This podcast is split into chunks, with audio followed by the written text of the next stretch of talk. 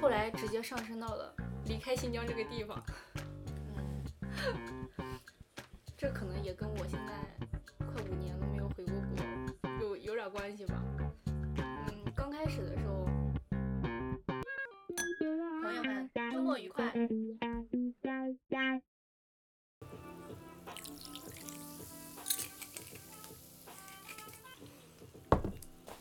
朋友们，周末愉快！欢迎收听本期的《我爱这个世界》，我是天慈。我是高阳，今天呢，想和大家讨论一个我相信每个人的人生阶段当中都会遇到的一个问题，那就是原生家庭。我觉得原生家庭的话，它其实是我们就是出生为人的第一本教科书，然后也是我们最早就是出现的舞台嘛，然后也将也铺垫了我们今后一生的剧本。所以今天想跟高阳一起和大家聊一下，就是原生家庭，然后以及后面我们自身成长有哪些关系。嗯嗯，原生家庭是每个人成长旅程中重要重要的组成部分之一。阿德勒曾说过，幸运的人一生都被童年治愈，不幸的人一生都在治愈童年。原生家庭不仅塑造了我们的过去，还影响着我们的未来。在在原生家庭中，每一课都是一堂无声的课。想采访一下高阳，你的原生家庭有给你上过什么记忆犹新的课吗？不要哭。嗯，我从小，嗯，是生活在一个没有爷爷奶奶、没有外公外婆的家里，嗯所以呢，爸妈对我的期望超级高。爸爸很严厉，嗯我小的时候从来没见他笑过，这说的稍微有点夸张，但是我真的觉得我小的时候他就长了一张关公脸。嗯，就是不不苟言笑的那种严厉父亲形象哈。对，但是呢，在我印象中，我觉得父母呢是有一个严厉，要有一个慈母的。我们家巧了，就是严母严父，妈妈也很严格，就不是那种典型的一个唱红脸儿，一个唱白脸儿的那种。是的，嗯，我觉得妈妈在我的人生成长中就是影响还蛮大的。嗯我觉得在他们那个年代，六零，我妈妈是六九年的，嗯，然后，但是呢，她在家里面的形象就是一个很强大的女人形象。嗯那个年年代应该没有什么就是女权主义啊什么之类的，但是我觉得我妈妈就是挺蛮女权的，她是从来不会给我爸爸低头服软，就是没从来我没有见过她温柔的一面。很独立，有自己主见的那种吗？对，是的，而且，嗯，家里面商量什么事情，只有爸爸跟妈妈服软，妈妈从来没有跟爸爸服软过。而且我妈是就是自己遵循的理念，就是自己从来没有错过。妈妈是做什么工作的？妈妈就是普通工作，也没有什么特殊性质，但是就是她是那个性格里的那种强硬，我觉得。嗯他们家是有七九个孩子，只有一个舅舅，八个女儿，九她是个小孩。对，她是老七，嗯嗯第七个闺女，她嗯、长大的过程中，她的大姐、二姐、三姐都已经出嫁了，就是她是他们那个娘家的那个顶梁柱，算是，所以呢，就是她的这个性格也很强硬。嗯就是她嫁到我们家来的时候，应该是当时家庭条件也不是很好。我爸爸是独生子，在那个年代独生子其实蛮少的。嗯嗯然后爸爸又属于是老来得子，五十多岁，呃，爷爷奶奶才生的爸爸。嗯然后据说奶奶是个哑巴，不会说话。从来没有见过。我小的时候他们见过我，我完全没有印象。嗯。然后爷爷呢是，应该是上了年纪之后是阿尔兹海默症，好像。嗯嗯就是什么事情都不大记得了。妈妈嫁到这个家里来之后，就是又要伺候，叫什么婆婆婆，嗯，不会说话的婆婆和有病在身的公公。公公。嗯对然后爸爸呢，已经那个时候已经三十岁左右了，但是也没有什么太大的成就，家里好像条件也不是很好。但是妈妈，就是他们两人是相亲认识的，见完面之后，其实妈妈没有看上爸爸，但是，呃，因为种种原因吧，她觉得自己年龄也大了。其实妈妈那时候挺心高气傲的，就是不愿意嫁给这个人，但是就觉得自己年龄大了，周围的朋友啊什么都结婚了，所以就这么凑合着过了。然后嫁过来之后，就是因为这个家庭条件、环境啊什么的不好，而且我爸呢又是一个特别犟的人，那个时候就年轻嘛。然后妈妈说，当时她如果没有发现怀了我，她就离婚了，她就回娘家了。是差了几岁啊，爸爸妈妈？差一岁，其实年、年龄差距不大，但是他就觉得这个家庭条件太差了，就是没有办法过日子过下去那种。妈妈呢，后来也特别的要强，就是，呃，不断的把我拉扯大的同时，然后让家里的经济状况在不断的改改善吧，算是。然后我小的时候，爸爸妈妈就很忙，然后我就必须要当那个小大人，算是。嗯，周围的小朋友们都是有爷爷奶奶、有外公外婆照看，我呢就是自己在家玩耍。嗯。然后说是玩耍，我觉得他们只只有让我看书，只有让我学习，都没有玩耍过。大部分的时间都是自己在家里自己待着。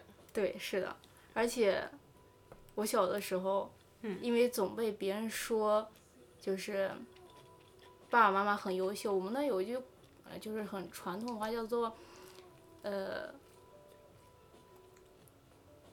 老鼠生的孩子会打洞。嗯，嗯，就是觉得嗯遗传了这个爸妈的优良品质啊什么的。对对对，这种感觉。然后呢，他们就觉得我很优秀，然后但是别人夸的时候呢，爸爸妈妈肯定都会谦虚一下说啊没有没有嗯这什么之类的。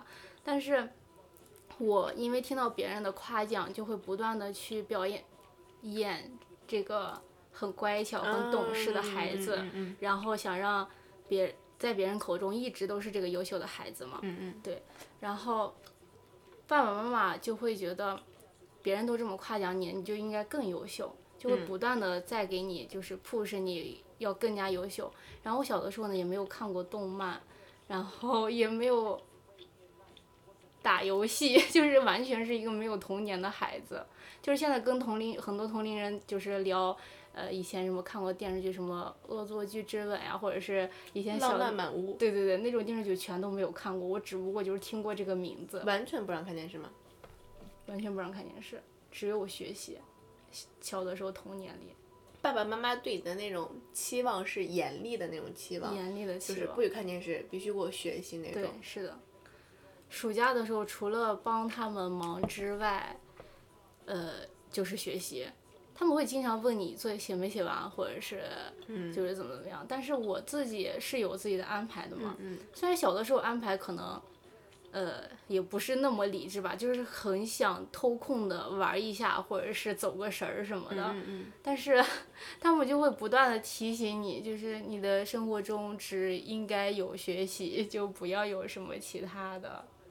对，然后还有就是我小的时候，邻居家有一个孩子，嗯，个子长得很高，他会比我高出来一个头，也是一个女孩儿。嗯嗯然后爸爸就会经常夸那个孩子，就是有体育天赋。嗯嗯然后他说他自己，就是我爸爸说自己没有什么运动细胞。嗯然后我跟这个小孩儿有时候玩的时候，什么打羽毛球啊，或者是、呃小的时候玩那种跳皮筋儿什么之类的。嗯爸爸就会有意无意的说我不如这个孩子。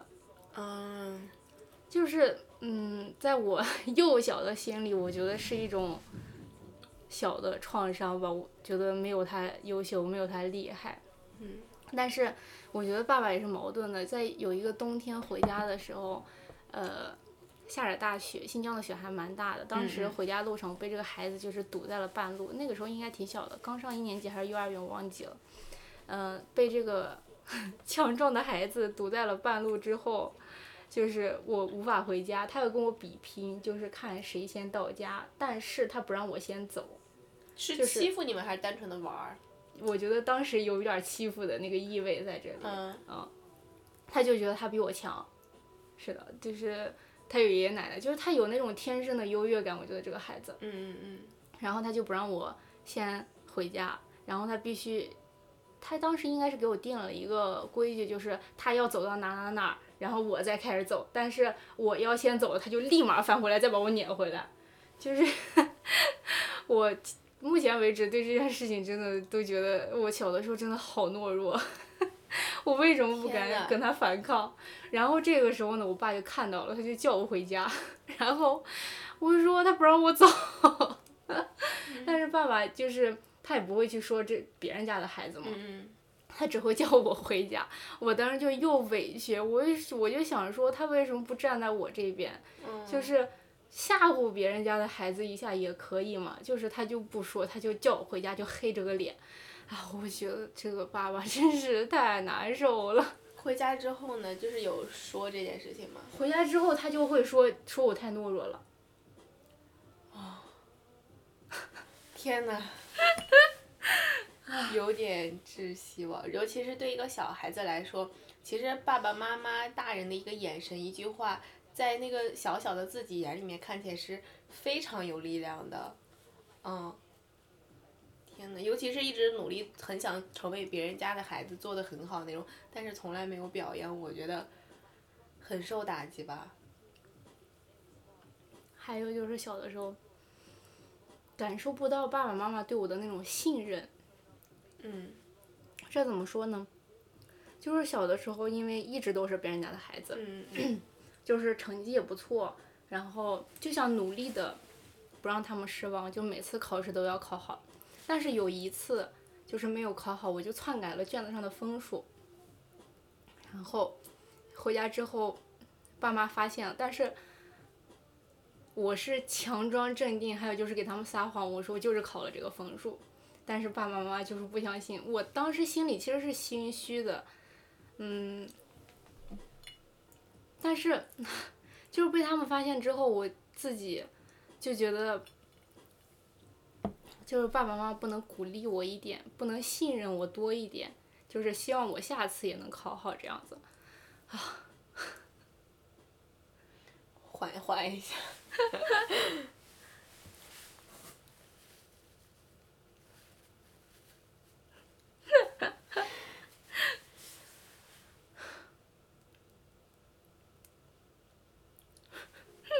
你会看到对方哭会手足无措吗？嗯，那倒不会。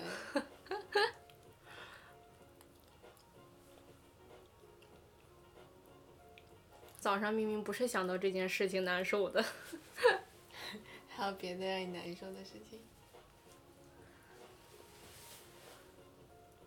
慢慢讲。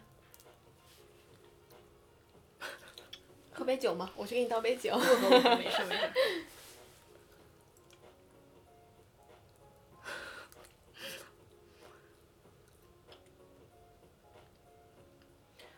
其实我小的时候跟你的那个状况是很像的，我爸爸妈妈也很忙，所以我自己的时间也非常多。然后我爷爷奶奶家离得近，然后就是他们会让我爷爷接我，或者是我去我爷爷奶奶家吃饭那种啊。但是就是我爷爷奶奶也是那种不太管小孩的那种，所以也基本就是一个散养的状态，我就是到处经常跑着玩儿。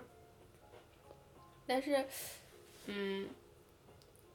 可能我相对来说自由度比较高吧，就是他们好像从小到大还算是比较信任我的那种，就是我也有就是连夜赶作业那种情况，但是我从来没有因为就是说一天天被逼着学习，嗯，就你在外面玩儿，他们也让你出去玩儿，嗯，然后有一个不太一样的点就是我也遇到过就是类似于那种被欺负，就是。被欺负的那种情况啊，首先可能我有有那种情况，我有时候自己也比较高，我就刚回去了。然后如果说你给家里面人说，我爸第一反应就是说谁家的孩子我要去找他去，嗯，我们家的父母是只会怪罪我，他觉得一定是我的问题，一定，因为他不可能去怪别人家的孩子，而且我现在想想是，其实他哪怕言语中在家里。是说别人家的孩子不好的，但是他并不会去找这个孩子的麻烦，都是 OK 的。就是他在言语上也不，从来没给你支持过。是的，一切都是自己家的问题。最近的近些年来，就是爸妈对你的鼓励有变多吗？近些年来，我觉得妈妈会嗯不断的支持，她觉得我很是她的骄傲。虽然爸爸也是，但是最近发生一个，也不是最近吧，就今年，嗯。就是因为工作了嘛。嗯。上次是嗯稍微有点吵的感觉，是端午的时候视频，嗯。他就不断的在问我工资情况，嗯，因为我现在干主业副业，就是加起来我已经觉得过得挺舒服了，但是呢，他每次问完就是有一种很轻蔑的口气，就是觉得你挣这些钱为什么要去日本？虽然他没有明说，但是我我不懂，就是他为什么每次问，然后就是问的时候我已经明显的表现出不想告诉他，很不愉快，但是他每次问完，听到我给他说完这个数金额之后，就是他一换算人民币，他就会觉得少。就是我，我 很不懂哎，那我问一下，他们理想中觉得你现在应该赚多少钱？他也没有告诉我。就是表示不满意。我觉得妈妈是满意的，就是爸爸就是就是那种不足，他 那你下次有没有想过尝试问一下，说哦，那你觉得我要做到什么样子才算好？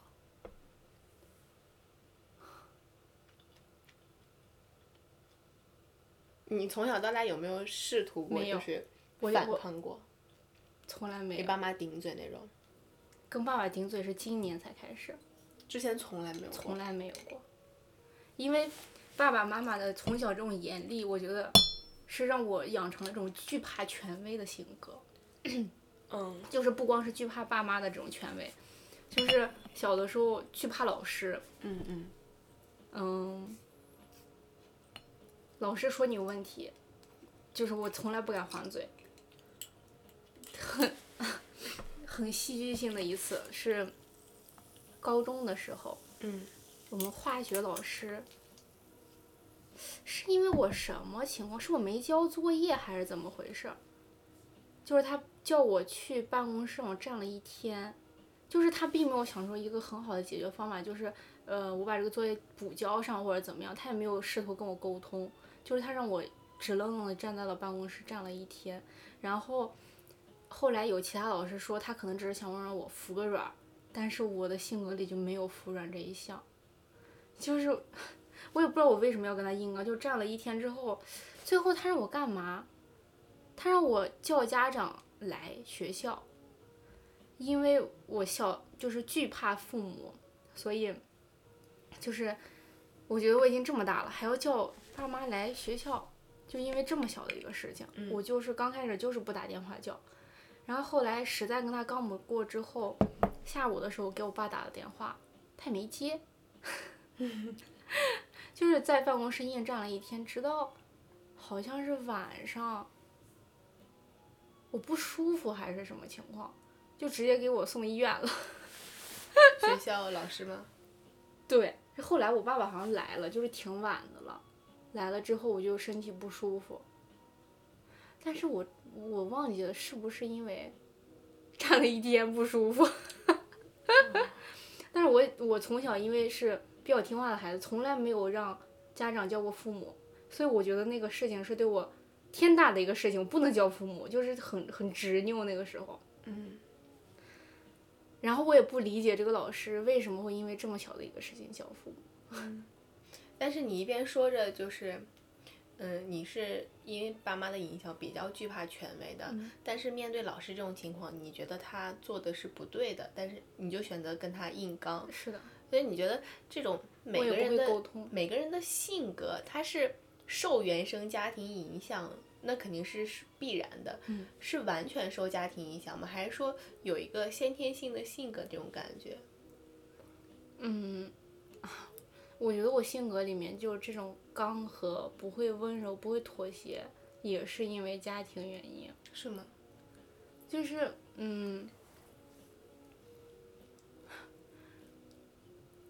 爸妈没有教会我道歉，爸妈没有教过你道歉。对我觉得，什么怎么教道歉？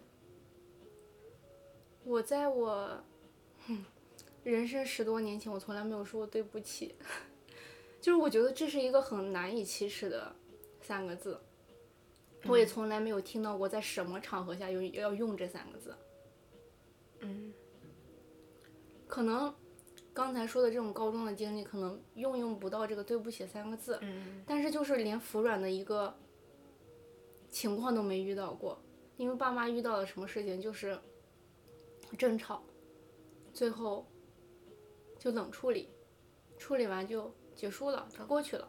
爸妈两个人在家的状态也是吵架，然后冷处理，然后就结束，这样的一个过程，就没有和善解决，互相就是分析自己的错错误，然后好好聊的这么一个过程，从来没有过。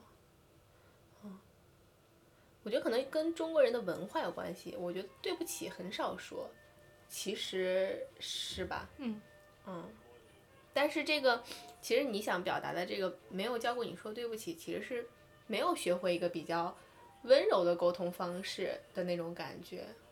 嗯。是因为看着他们一直是这样的一个沟通方式，所以你也是这种沟通方式。但是你应该不怎么跟其他人吵架吧？很少。我为什么不会吵架？是因为就是我觉得遇到问题，除了除了冷处理之外，就是自己想开。哦，我觉得就是原生家庭给我最好的一点就是比较乐观和自我分析、自我思考。嗯，乐观是怎么来的？乐观是因为爸妈都对我这么严厉了，我要不想开点，你说我怎么长大呀？你这个想法确实挺乐观的。就是这种压得喘不过气的家庭，嗯，让我稍微懂事一点之后，我就开始想逃离。什么时候开始有这个想法？很小，初初中左右吧，十多嗯岁，就真的想远离他们。想远离他们。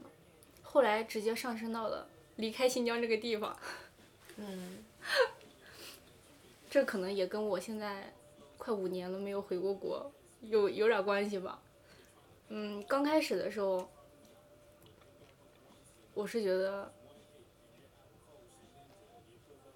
就这个这个逃离已经不是我第一次逃离了。怎么说呢？我小的时候有一次犯犯错，具体是什么错我忘记了。我想过离家出走，应该是初中的时候，然后呢？失败了。是是在出门前就被拦住了吗？不是不是，因为我出门的时候，爸妈根本不知道我出门了，但是我出去就是绕了我们家那个附近绕了一特特别大一圈，大概三四个小时，晚上挺晚的了，我也没有当时也没有手机，也没有什么通讯工具，然后我就这么出去转了一大圈，最后回来，我想我不能就这么走，我还没上完学，我还没长大。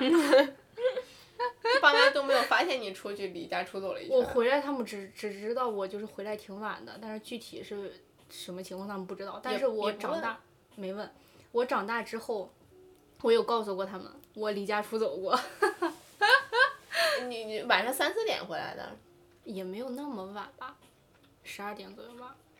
也不问你去哪儿了。好像问了，但是我应该没好意思说，我也我也没有主动给他们说，就是离家出走了或者怎么样。就那一次吗？有其他反抗过就是父母这个权威的经历吗？嗯，其他有一次我不是主动，可能是算是被动吧，嗯就是上初二左右的时候，爸爸去一个地方开店，然后他要走一年多，好像，我当时心里其实有点小雀跃，我想有一嗯年多见不到他，简直太好了。嗯 然后因为当时就是，我觉得我跟妈妈是可以正常相处的，就是她那种严厉，就是你不犯错的时候，其实她没多严厉，但是爸爸呢，他就不苟言笑，然后也不怎么好好会会会说话。就跟很不喜欢这个女儿一样那种感觉。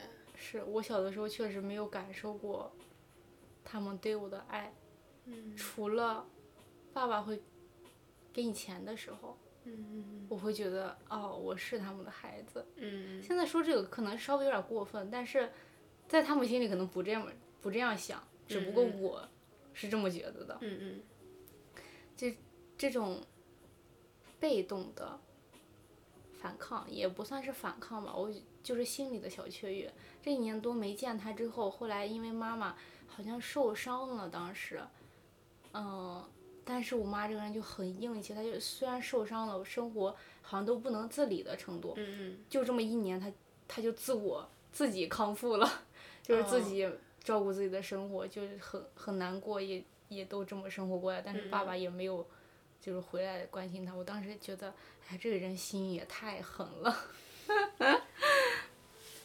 也不过他们也是为了家庭在奔波吧，也能理解。但是我就觉得，爸爸不在家真好。嗯那个时候觉得，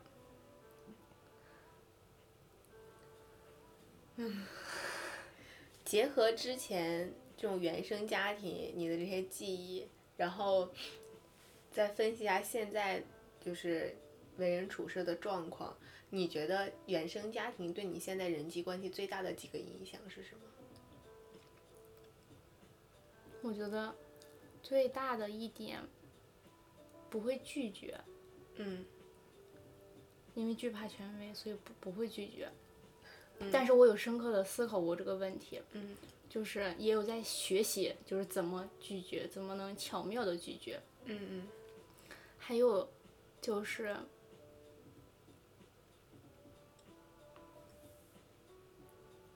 讨好，嗯有点讨好型人格吧，但是我嗯。现在在慢慢的避开，我觉得没有必要。嗯嗯还有什么？还有就是不会去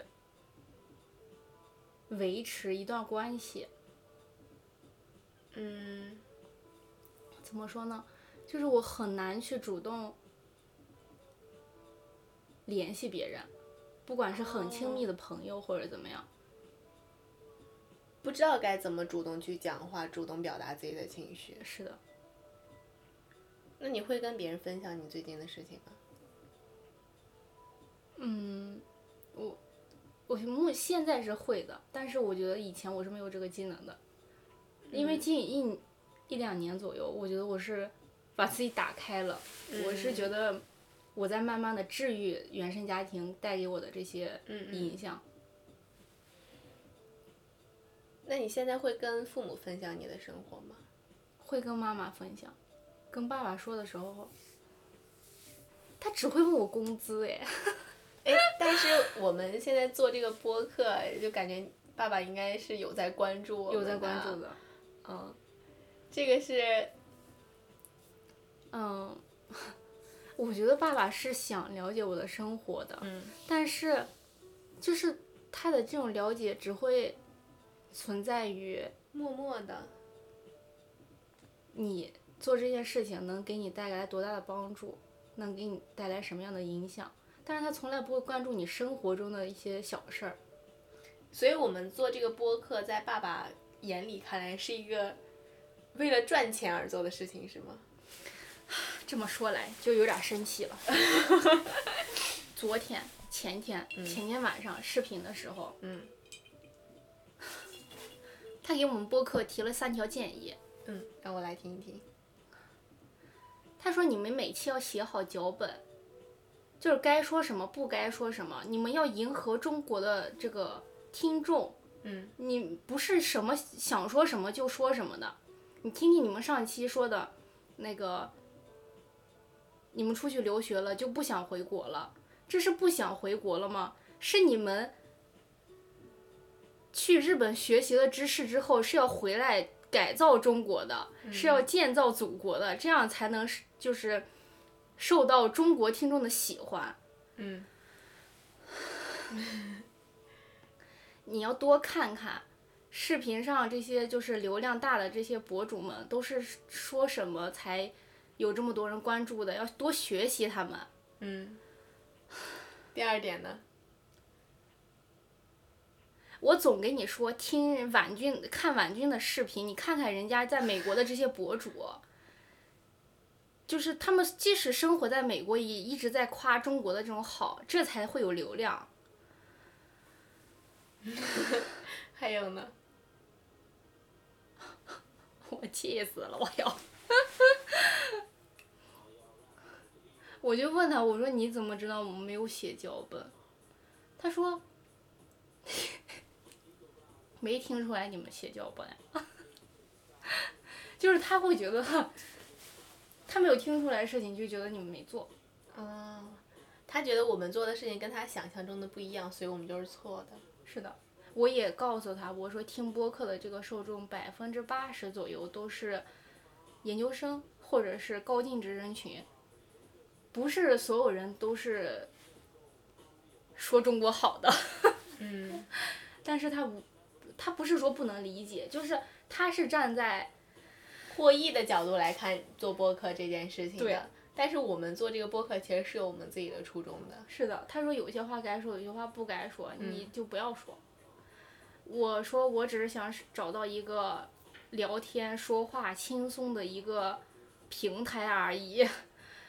然后他就帮我们分析，就是 现在你说的这些话没有人听。确实，我们现在也没什么听众。你爸爸说的有道理。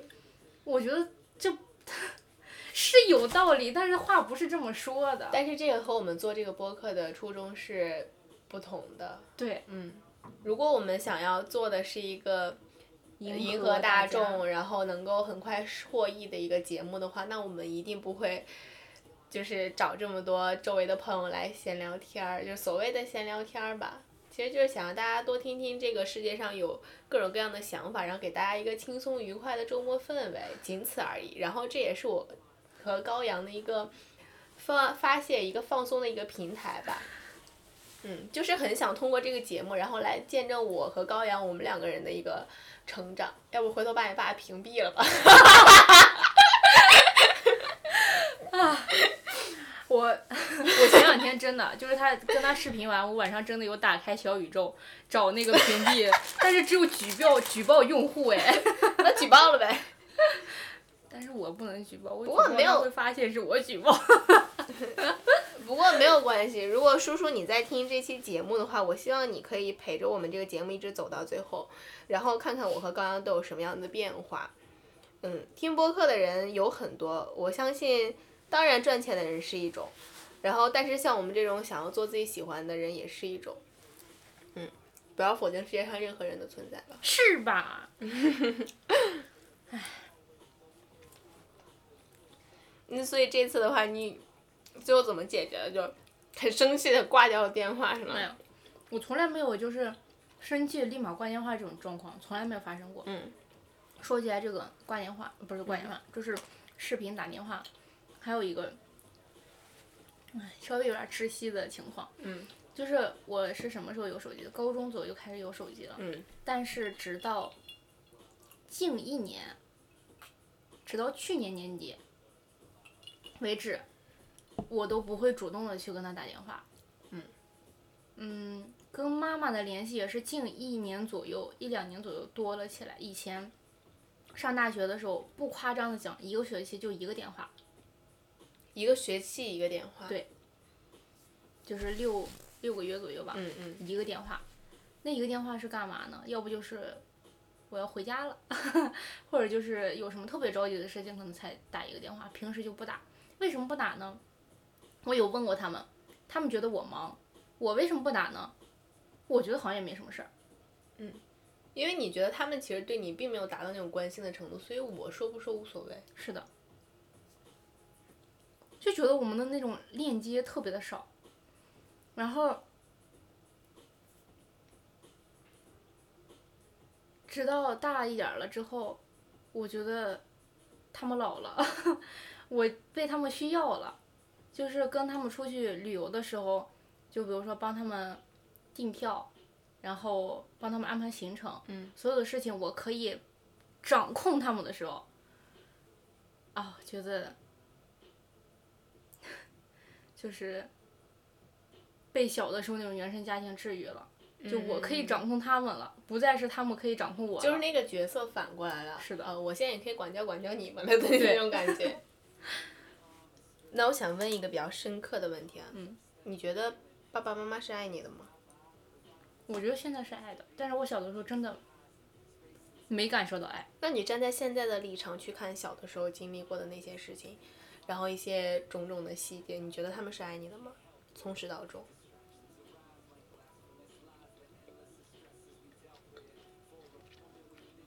我觉得我是疑惑的。现在也没有想清楚。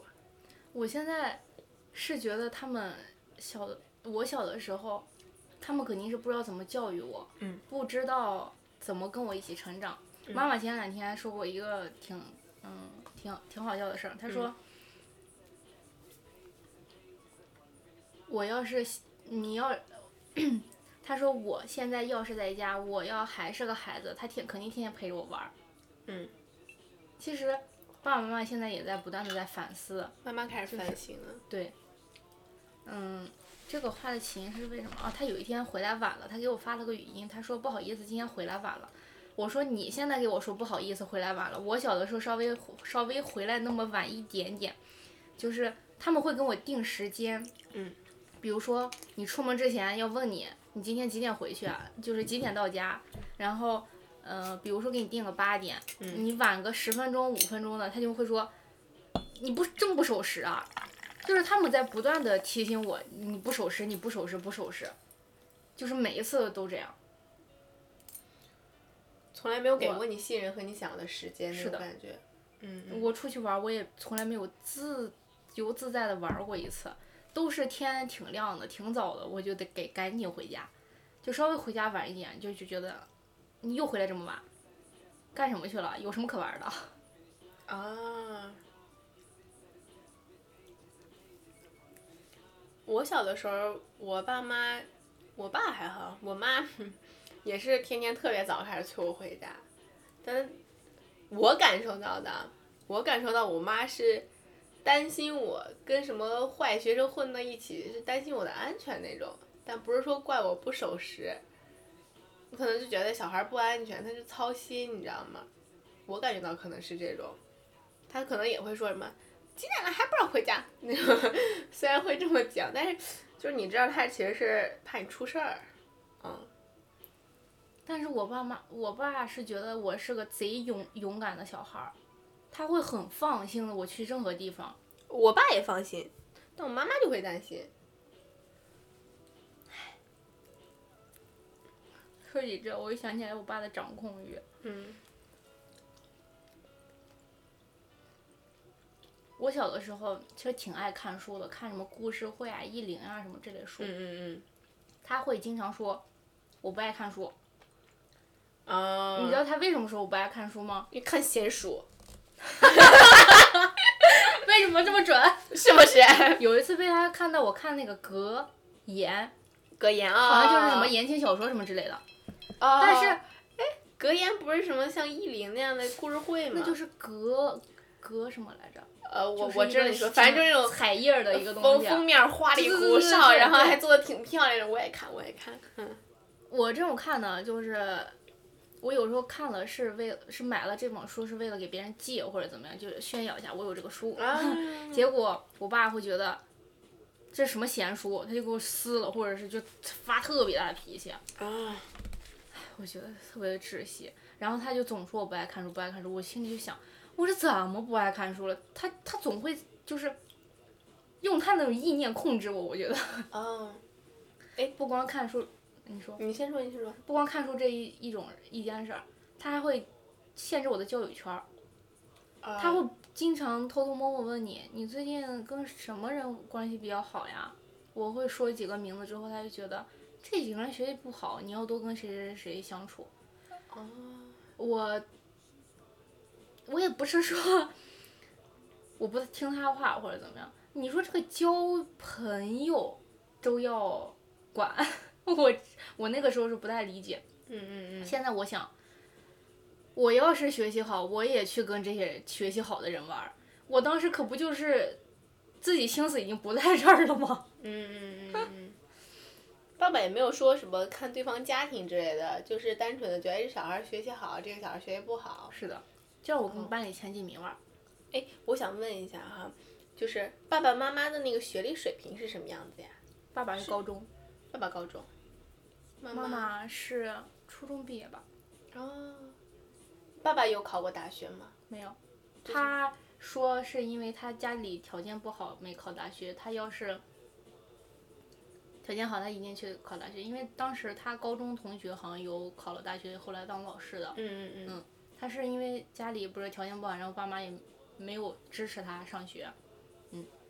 最近还在我最近我还在想让妈妈就是快退退休了嘛，想让妈妈再去上个老年大学。哦。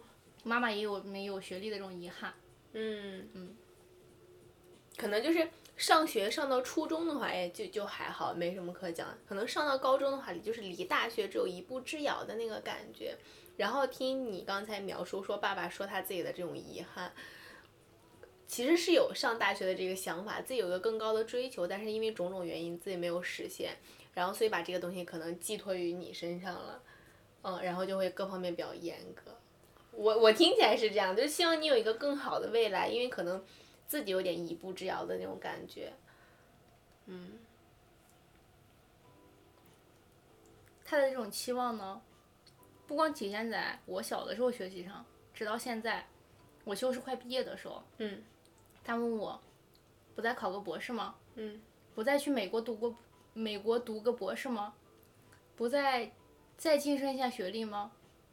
我不是说我不想晋升，说实话，我是不想再被他。控制住了，啊，因为我觉得我的人生一步一步都是，不是自己选择的，嗯，就是父母给你什么你就接受，但是在他们看来，他们觉得是我自己选的耶。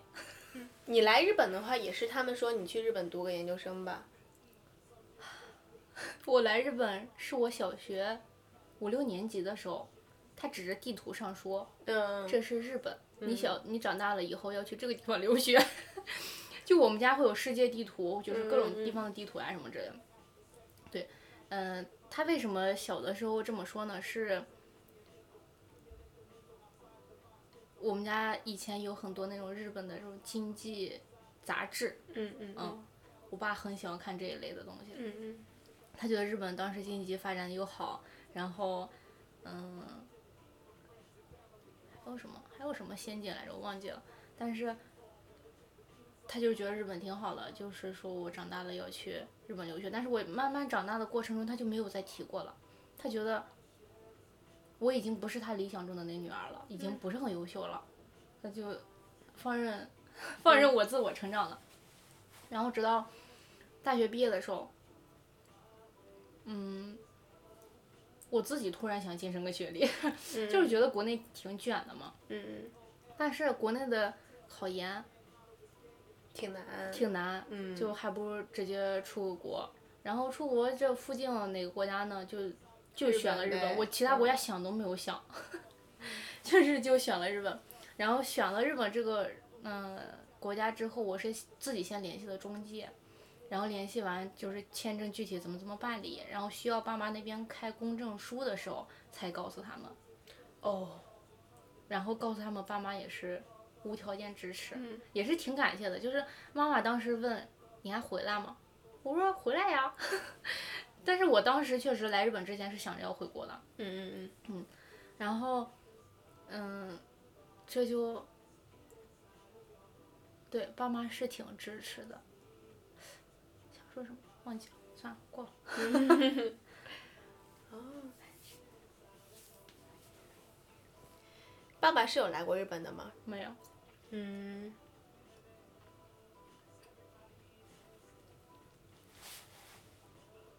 我为什么觉得我的成长不是自己选择的呢？嗯，是幼儿园毕业的时候五岁，我们那儿不让上小学，嗯，然后爸爸就先送我去上，算是一个特长班吧，那老师一对一教我钢琴。学了一年，快一年级毕业的时候，因为小的时候脑子好，然后就直接去考一年级的期末考试了。当时应该也挺简单，就数学、语文两门，考了考了双百。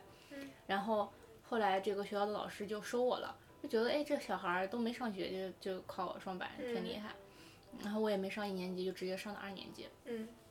然后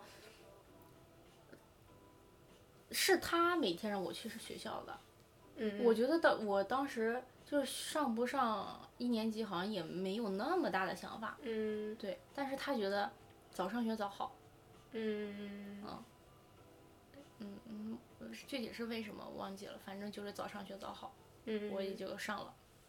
然后后来，嗯，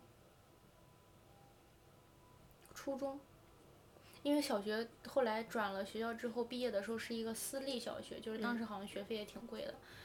私立小学毕业的时候，这个学校倒闭了。私立学校好像是私立学校的老板卷钱跑了，所以，呃，学校倒闭就要选初中。当时按理来说，这个初中是要，嗯，去我们那儿叫三中，对，就是这个学校倒闭了之后，这个学校的学生都要去三中。然后，爸爸说，嗯，都听说二中比较好，哦，对，就要送我去二中，就找各种关系，就要送我进去。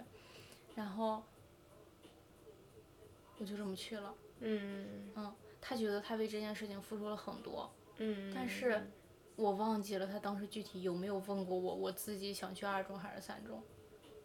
嗯我就是一一步一步就是这么被他安排过来的。大学呢？大学就是自己填志愿去的。自己填志愿去的，我就是不想待在新疆，嗯 就想去个远一点的地方。也很感谢我去上大学的这个地方吧，遇到了一个很好的老师。我大学毕业就是临毕业那年，大家不是要嗯去实要提前实习半年嘛，就国内那种学校都是。嗯嗯然后我很有幸被学校老师选中，然后留校了半年，给学校就是比我们小几届、小好几届的学生当了半年辅导员儿这样子，就是还挺，那半年就是成长也挺多的，嗯嗯，那种跟看自己年纪小的孩子在看在回想自己的一些成长，觉得自己哎真的 挺厉害的。嗯，我觉得其实父母啊，跟我们平时相处的朋友什么都是一样的，就大家都是普通人嘛。所以你如果没有很好的跟他就是好好讲清楚，我们总会就是一味的觉得父母应该是什么样的哦，他们就是这么想的。但其实你没有聊过之后，你根本不知道他作为一个他自己的这个个体，他是怎么想的，然后他心里可能又藏着哪些情绪。是的，是的。嗯，所以你有想过，就是今后该怎么样去和父母化解一下这个问题吗？可能在我听到你现在目前的描述来说，我觉得它其实还是有在影响着你的各方面情绪跟心情的。想起来还会觉得自己很受伤害的那种，没有得到化解。有想过就是如何去把这个结解开吗？我觉得目前来说，原生家庭对我的影响已经慢慢的在减小了，嗯嗯就是对我以后的生活、以后的成长，嗯，只不过谈起来小的时候的一些回忆会比较的难受。我刚才说影响，就是刚才说的几个影响是觉得为人处事方面的，嗯但是我曾经不想结婚，不想生孩子，我嗯觉得也是原生家庭的影响。不想结婚是我觉得爸爸妈妈以前的吵架，在我的印象中，组成一个家庭真的很难，嗯而且找到一个跟你很相符的人，或者是能跟你一辈子长久相伴下去的人更嗯难。不想生孩子，我觉得我是一个不是很有幸的童年，所以我不想让我的孩子经历这些。嗯，我刚刚听你描述的种种话语当中啊，我觉得你觉得自己可能目前的很多状况，然后以及性格都是由原生家庭所带来的。你知道与阿德勒相对的一个学派，嗯叫有一个学者叫费费洛伊德吗？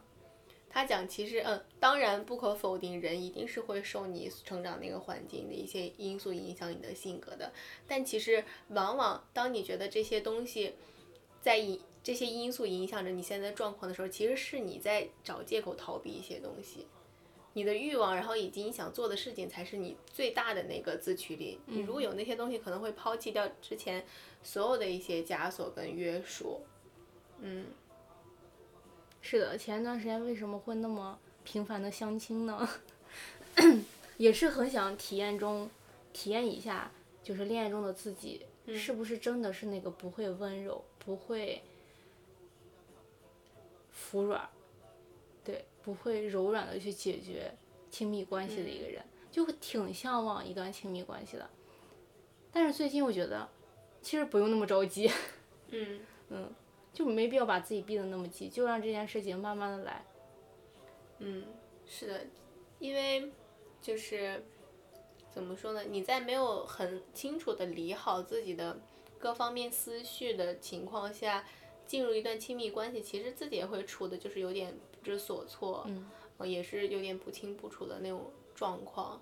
其实，嗯，原生家庭对我们来说肯定是有影响的，但是我相信人一定是有先天性性格这个东西的。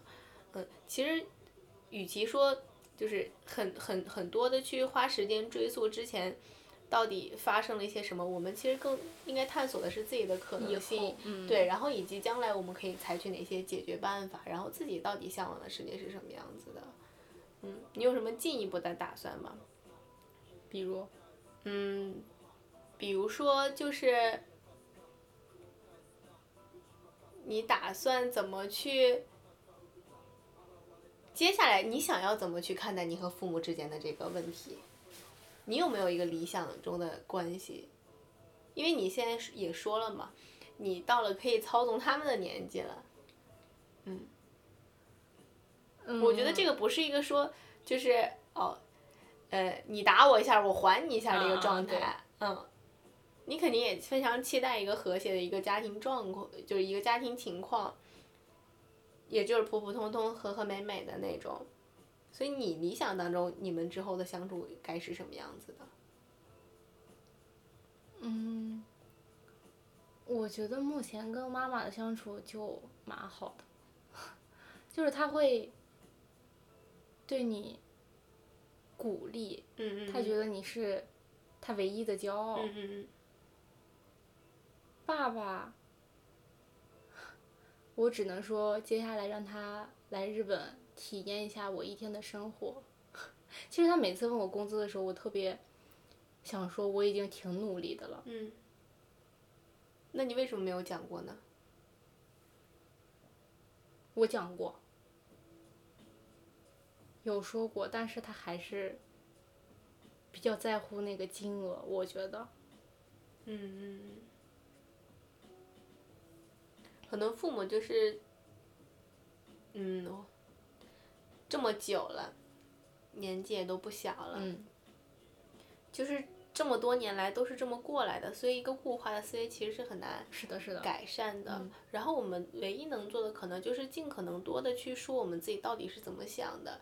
然后现在也不是一个一味的被训斥的一个角色了，所以我们可以很大胆的说，哦，自己是怎么想的，呃，你应该多听听我讲的话。嗯，虽然可能会需要很花时间吧，但是沟通是有必要的。嗯，虽然你讲可能自己不太擅长去表达自己的想法，但是想什么就说什么嘛。就是如果说真的像爸妈一样冷处理的话，那我们不就变成像他们一样的人了吗？是的，嗯，上周五不是逃离东京二十四小时吗？嗯嗯就是回来之后，跟爸爸视频的时候，我就觉得他挺累的，嗯，挺忙碌的。我说你给自己放个假吧。结果，他用他的那一套道德标准说，他觉得他在每一个行业中，不管是他曾经做的行业和现在做的行业中，他觉得他都是自己心目中的佼佼者吧，算是。嗯我说你这个佼佼者的判定标准是什么？然后他就说，他肯定是那百分之十。我说你为什么不把你自己的心里面觉得这个一切衡量标准都是金钱，明确的说出来？然后他就很尴尬的笑了一下。嗯嗯嗯 我就想说，他真的一切的判定标准都是钱。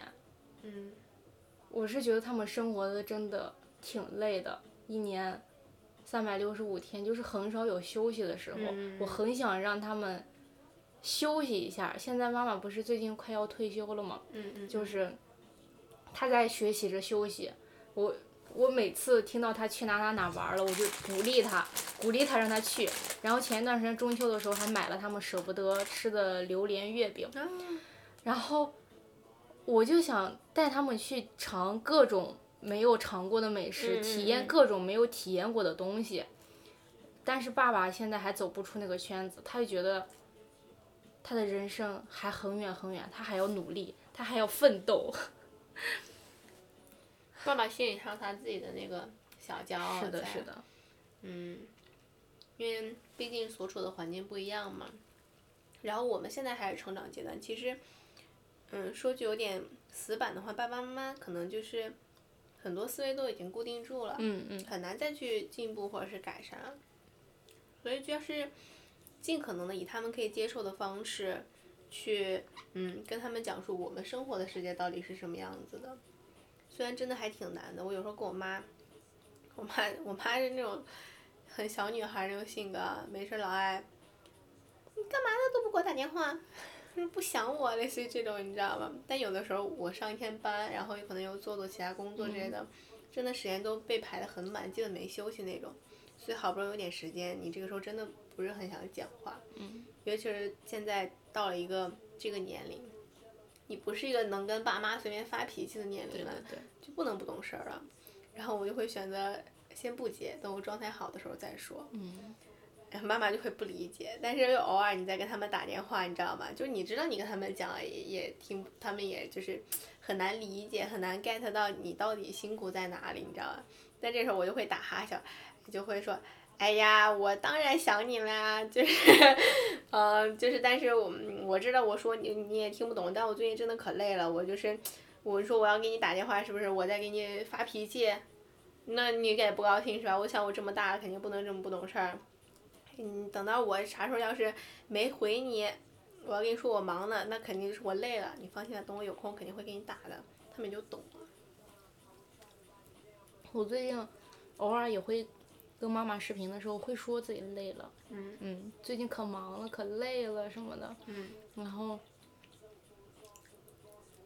他就会说一些他最近发生的事情，嗯，他就不会再追更到底你最近在忙什么或者怎么样的，嗯，但是爸爸就不会，就是慢慢找方式吧。我觉得可能爸爸是你的一个小难题了。是的嗯，爸有点难沟通嘛，因为感觉父爱如山，父爱如山，挪不动，聊不动，可不嘛，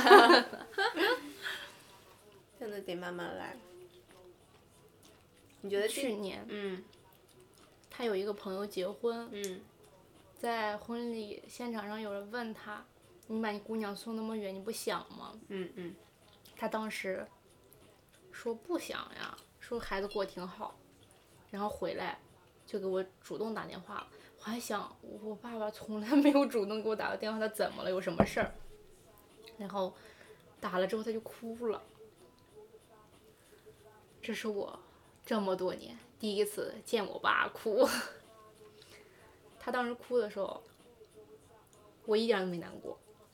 就我那种不难过，我不是强装镇定，我就心想，你这么多年才想我，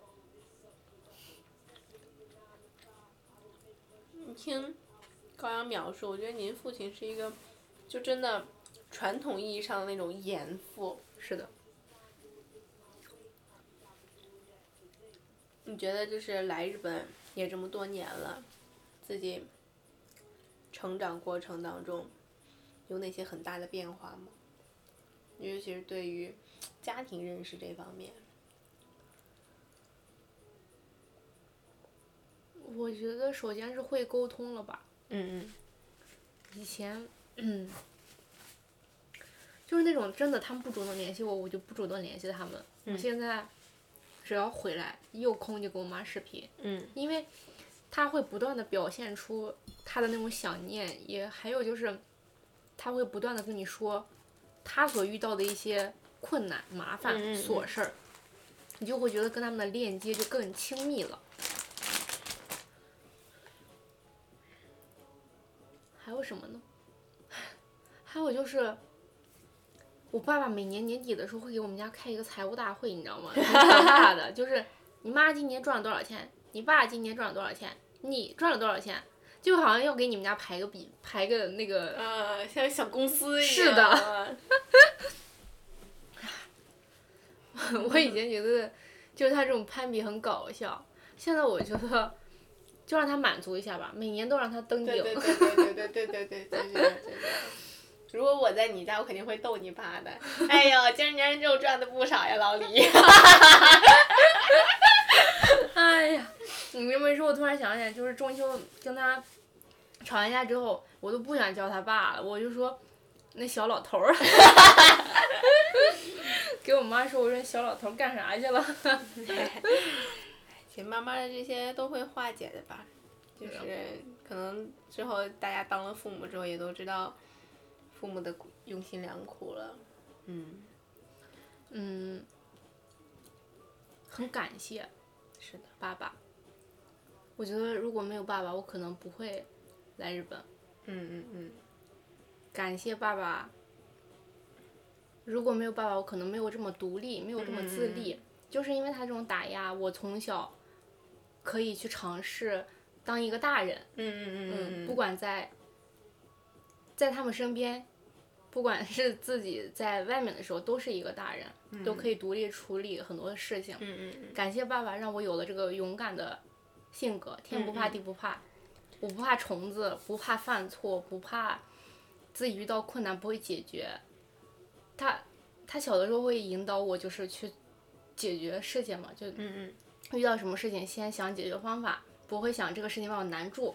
我现在也是这样，就是不会觉得有什么事情很难，就很很少。也感谢爸爸让我觉得我不是一个普通的女孩子。嗯嗯嗯，是的。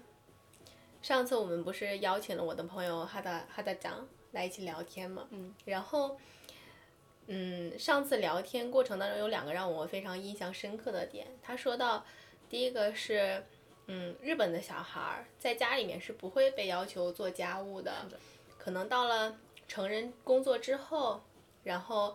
嗯，拿到第一笔工资了，给父母买一个礼物，算是他们的一个对父母的回报，然后才慢慢的意识到，哦可能我要赡养父母的一个责任。然后第二个点是，他说，可能日本人的这种，嗯，嗯，和善，然后以及严谨，他们日本人自己可能也没有意识，只是习惯性的在做。哦，这个可能是我一个，怎么说呢，就是。一个妄自揣测吧，或者是我的一个，就是自己的一个非常一意孤行的想法，就是因为 日本人他在家庭里从小是不会被要求说你需要承担什么样的责任，或者是你将来要成为什么样的人，他们在家庭当中是处于一个非常相对来说舒适的状态，然后也没有那么大压力，然后出社会之后，然后受日本这种。嗯，一直以来的文化，然后以及社会风气的影响哦，我要做一个非常体面的人，然后要去做一个严谨，然后，呃，呃，表面上友善的人去跟大家相处，他们就会去顺应这个时代的变化。但其实每个人都是有想法的嘛，但他们就会说哦，嗯，我这个工作上稍微这个维持一下就可以了，因为我回家之后是一个比较舒适的一个嗯状态。然后慢慢的话，怎么说呢？就是在工作当中，他们就这么去很谨慎的维持着表面的平和。然后工作一结束，我回家之后就是一个非常放松的状态。在这样一个严谨的环境下，他们其实很难去表达自己，很难去主张自己的想法。嗯，因为他们去维持这个。良善的表面就已经花掉了大多的精力，并且在另一方面，他们结束了工作，然后回到家之后就是一个完全自己的时间，然后自己的一个空间很自由，没有任何约束，所以这么一个非常好的一个切换空间，他们也就不会去有更多就是更宏大的想法或者是什么那种开天辟地的理想。这可能是我们第一期提到的日本人所谓的距离感，然后以及他们在意。呃，很因为一些生活中的小事儿感到幸福和开心的一个原因吧，这是我个人的一个分析。然后在在我们国内的话，你可能从小被家庭教育，你就要尊老爱幼，然后你要去承担起这个家庭的责任。你将来出社会之后，你要顶天立地、出人头地，你要为社会做贡献。这种，但就是因为这种。我们从小受到的这种责任感的熏陶，我们出到社会之后，发现我们真的有承担起这个责任的能力，然后就意识到哦，原来我们是有办法找到自己的一片空间的，然后因此去做的就是大家都各有自己的理想，然后有自己追求的生活。我觉得，嗯，当然大家都会说，嗯，你这种太受社会伦理道德的约束了，你是一个不自由的人。但是我觉得自由的人难道就是？不受任何约束，只按自己，嗯，吃饭睡觉，然后享乐，按自己的时间来生活吗？我觉得不是，我觉得真正的自由，然后一个完整的人是，你在家庭的责任也好，社会工作地位中的责任也好，然后包括之后将来对自己孩子的责任也好，都是你的一个人生体验，它都会把你塑造成一个更完美、更完整的一个人，这样才是一个，呃，就是完完整整的一个人生。其实。我还是蛮感谢这种，嗯，中国传统文化从小就是父母那里得到的对于我们这种责任感的培养，说你要做一个顶天立地的人。但就是因为这种责任感的存在，我们更知道我们能够承担起什么样的责任，然后并且能够找到自己的归属感。嗯，我是对这个地方负责任的。我相信肯定很多人觉得我这个想法非常的左啊。因为我我就是一个非常无脑的一个爱国，无脑爱国的一个人。不过我觉得你真的是你能承担起各个责任，你能在各个立场都站得很好，你的人生体验才算是完整的。嗯，我其实是很感谢父母对我们从小到大这种熏陶的。就像你刚才说的，所以我才知道我能干这些事情，我在这儿我是谁。所以我们家虽然有这么多的糗事儿，但是。我也是很感谢原生家庭带给我的这种成长，能让我现在体验各种不一样的人生精彩。是的，我能做到，因为我承担起了我的家庭。好了，本期节目就到这里。如果喜欢我们，欢迎大家关注我们的各个平台。也希望您分享您独一无二的原生家庭带给您的影响，或者是您的故事。对我觉得，无论你的原生家庭是什么样的，其实我们都可以去选择应对它的方式。家庭是我们，嗯，作为这个人的一个历史的开端嘛，但是一定不是决定我们未来的命运的。